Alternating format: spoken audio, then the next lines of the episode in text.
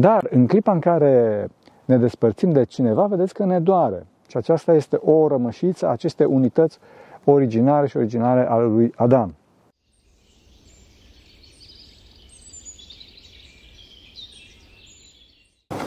Slavă Tatălui și Fiului Sfântului Duh și acum și pururea și în vecii vecilor. Amin. Doamne miluiește, Doamne miluiește, Doamne miluiește. Pentru rugăciune Sfinților Părinților noștri, Doamne Iisuse Hristoase, Fiul lui Dumnezeu, miluiește pe noi. Amin.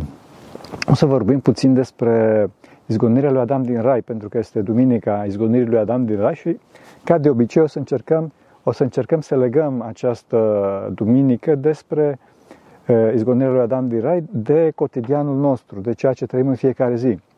E, Pentru, pentru aceasta este foarte necesar să expunem întâi ce înseamnă de fapt izgonirea lui Adam din Rai și după aceea o să, o să comentăm, cum spuneam, ce se întâmplă în viața noastră de zi cu zi, adică care este importanța izgonirii lui Adam din Rai. Întâi de toate, trebuie să știți că Adam nu a fost izgonit de către Dumnezeu, ci s-a izgonit pe sine.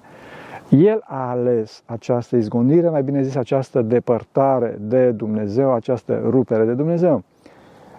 Dumnezeu, după cum știm, este unul în trei persoane, este Sfânta Treime, l-a făcut pe Adam după chipul și asemănarea sa, adică un singur om, multe persoane, două genuri, masculin și feminin. Am dezbătut de foarte multe ori tema aceasta, deci noi toți suntem un singur om, nu suntem, nu suntem mulți oameni, chiar dacă noi vorbim așa.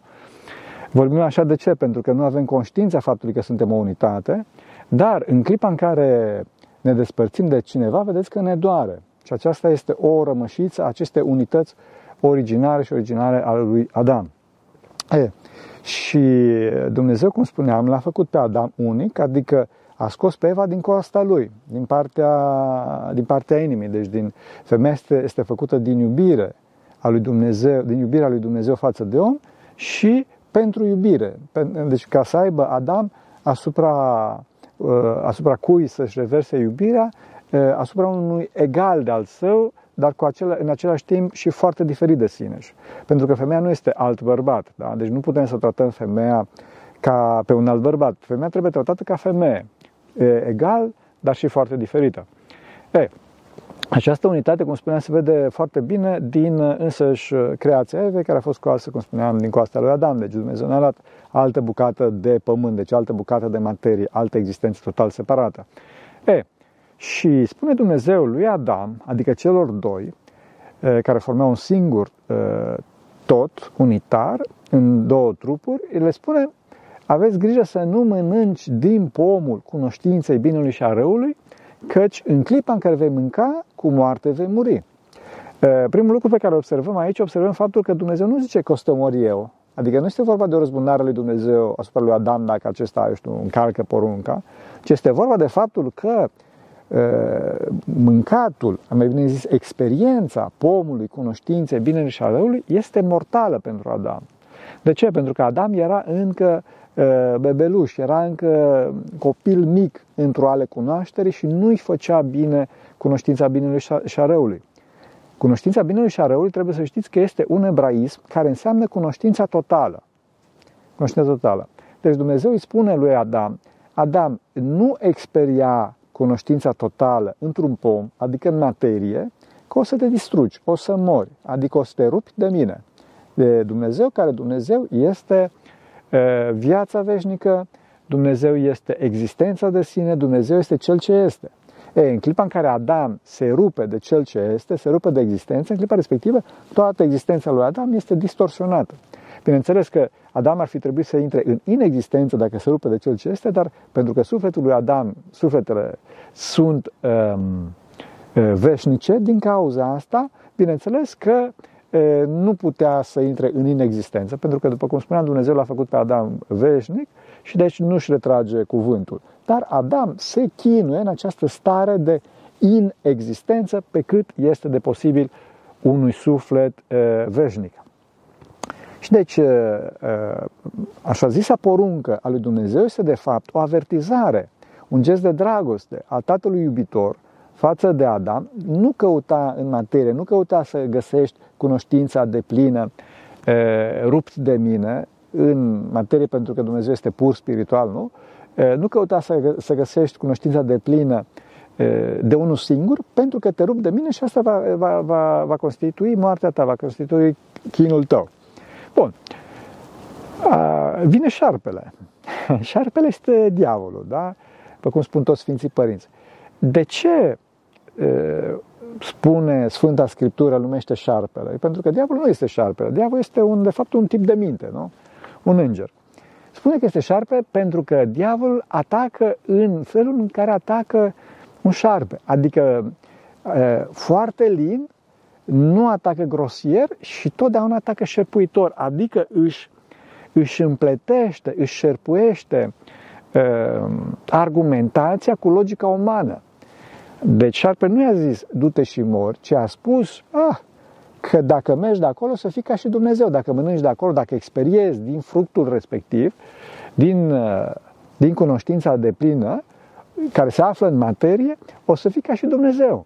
Adică diavolul nu i-a spus, lui, nu i-a spus omului, renunță la menirea ta de a fi Dumnezeu, că știa că nu poate, știa că omul este făcut să devină Dumnezeu. I-a spus o cale greșită, a spus, ia-o pe aici, ia-o pe, deci în loc să o ia pe acolo, a spus, ia-o pe în partea cealaltă, pe o prăpastie. Asta a făcut diavolul, i-a distorsionat calea omului. Înțelegi? A spus, caută materie, acolo să găsești desăvârșirea, cunoașterea desăvârșită. Și, bineînțeles, Eva s-a dus acolo, care este principiul mângâietor al omului, pe când bărbatul este principiul rațional al omului, femeia s-a dus și a gustat, a experiat această cunoștință însingurată a binelui și a răului, această cunoștință așa zis de plină, și a văzut că este bun. Și atunci a dat și lui Adam. Și Adam, unit fiind cu Eva, a luat și el. Și după aceea ce s-a întâmplat? Și a dat seama că sunt goi. Sunt goi de ce? Sunt goi de harul lui Dumnezeu, că și înainte putem să spunem că erau goi, nu aveau haine. Dar în clipa respectivă, datorită faptului că ei au ales să se despartă de Dumnezeu, în clipa respectivă a apărut și goliciunea, pentru că harul lui Dumnezeu care împlinea persoana a dispărut. Deci cunoștința materiei, cunoștința științifică nu o să împlinească niciodată persoana. Absolut niciodată nu o să împlinească persoana. Deci oricât am avansat în știință, nu o să fim niciodată împliniți. Și asta vedem pe mari oameni de știință care, sigur, au mari descoperiri, au provocat avansul științei într-un mod formidabil, dar dacă nu sunt aproape de Dumnezeu, nu sunt împliniți. Sunt niște oameni foarte triști. Foarte, foarte triști. Sunt, sunt de fapt, prizonierii căutării lui Dumnezeu în știință. Și niciodată nu o să găsim, niciodată nu o să găsim un aparat cu doi electrozi pe care îi punem undeva și se aprinde un bec că l-am găsit pe Dumnezeu. Deci nu există așa ceva. E, și văzând că sunt goi, în loc să se întoarcă către Dumnezeu, adică în loc să se pocăiască, în loc să aibă flexibilitate, smerenie, ce, ce, ce a făcut omul? S-a ascuns. S-a ascuns de Dumnezeu. Unde? Într-un tufiș, în grădină, adică în materie. Deci, el se, deci omul deja a început să-i se întunece mintea și încerca să se ascundă de Dumnezeu cel atot, atot prezent. Deci între mine și voi și o distanță foarte scurtă, așa, și în, în distanța asta există Dumnezeu, care Dumnezeu acum mă aude pe mine și mă ajută să vă dau, și Maica Domnului, bineînțeles, să vă dau un cuvânt să vă folosiți. E, și deci, cum spuneam, Dumnezeu fiind atot prezent, omul nu are unde să se ascundă, nu poate să se ascundă de... Nu poate să se ascundă de Dumnezeu, dar cu toate astea el a încercat să se ascundă în materie. Se ascunde într-un tufiș și zice, vine Dumnezeu, Adame, Adame, unde ești? E, Dumnezeu cel atotputernic, cel atotștiitor, nu știe unde este Adam? Știe, cum să nu știe?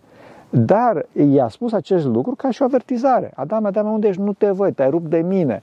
Îți cauți fericirea, cum spuneam, în altundeva, nu la mine, care eu sunt izvorul fericirii, și îți cauți cunoașterea altundeva, nu la mine, care eu sunt izvorul cunoașterii.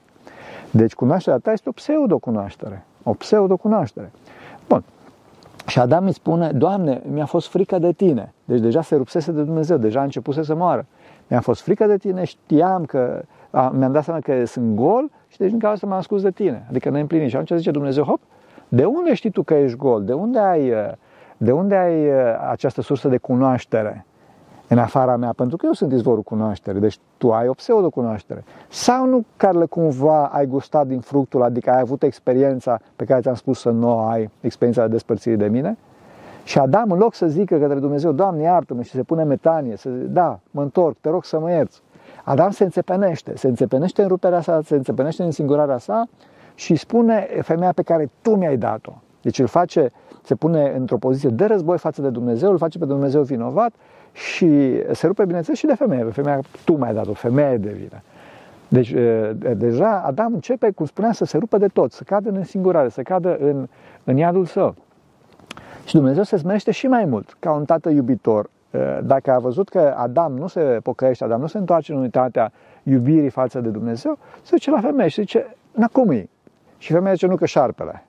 Deci amândoi se înțepenesc în separarea lor de Dumnezeu și de între ei, între Adam și Eva, și dă, dă vina unul pe altul. Dacă, dacă ei s-ar fi asumat răspunderea greșelii lor, toată această dramă pe care o trăim noi astăzi pe pământ nu s-ar fi întâmplat.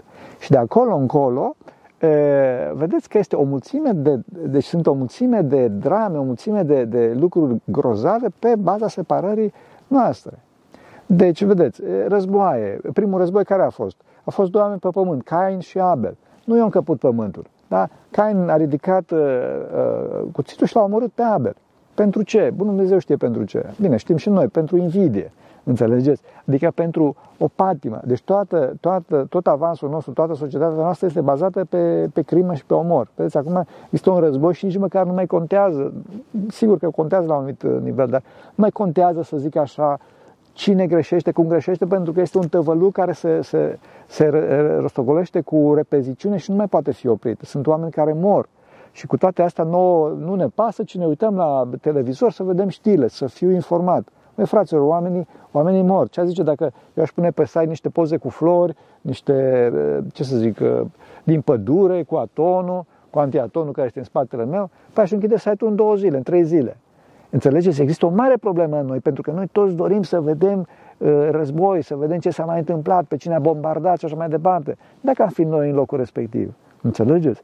E, toată această izgonire a lui Adam din Rai se, se continuă până astăzi. În continuu căutăm uh, desăvârșirea în știință, în materie, pentru că știința se ocupă de materie, nu se ocupă de spirit.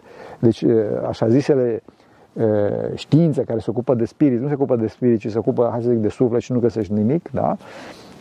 Filozofia la care asistăm, în cazul filozofiei asistăm la moarte, filozofia astăzi, în cazul psihologiei se vede că mai rău face, dacă nu, omul nu este trimis la biserică, înțelegeți?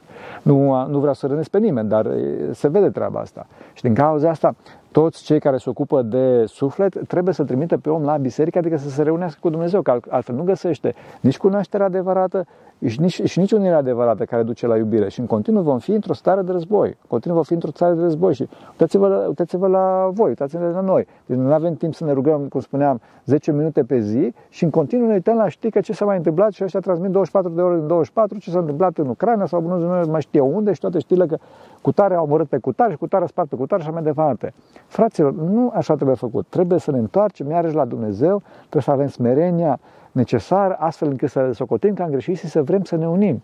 Să vrem să ne unim între noi și cu Dumnezeu. Și unirea între noi nu se poate face decât prin Dumnezeu, să știți asta. Să știți asta. Deci, fraților, haideți puțin să, haideți puțin să ne întoarcem la Dumnezeu, haideți puțin să avem curajul să, să întrerupem războiul din noi, dintre noi și să ne întoarcem din noi, dintre noi, să ne întoarcem la Dumnezeu într-o, într-o unitate iubitoare, astfel încât să găsim pacea, să găsim raiul cel veșnic. Să ne ajute Bunul Dumnezeu. Doamne ajută!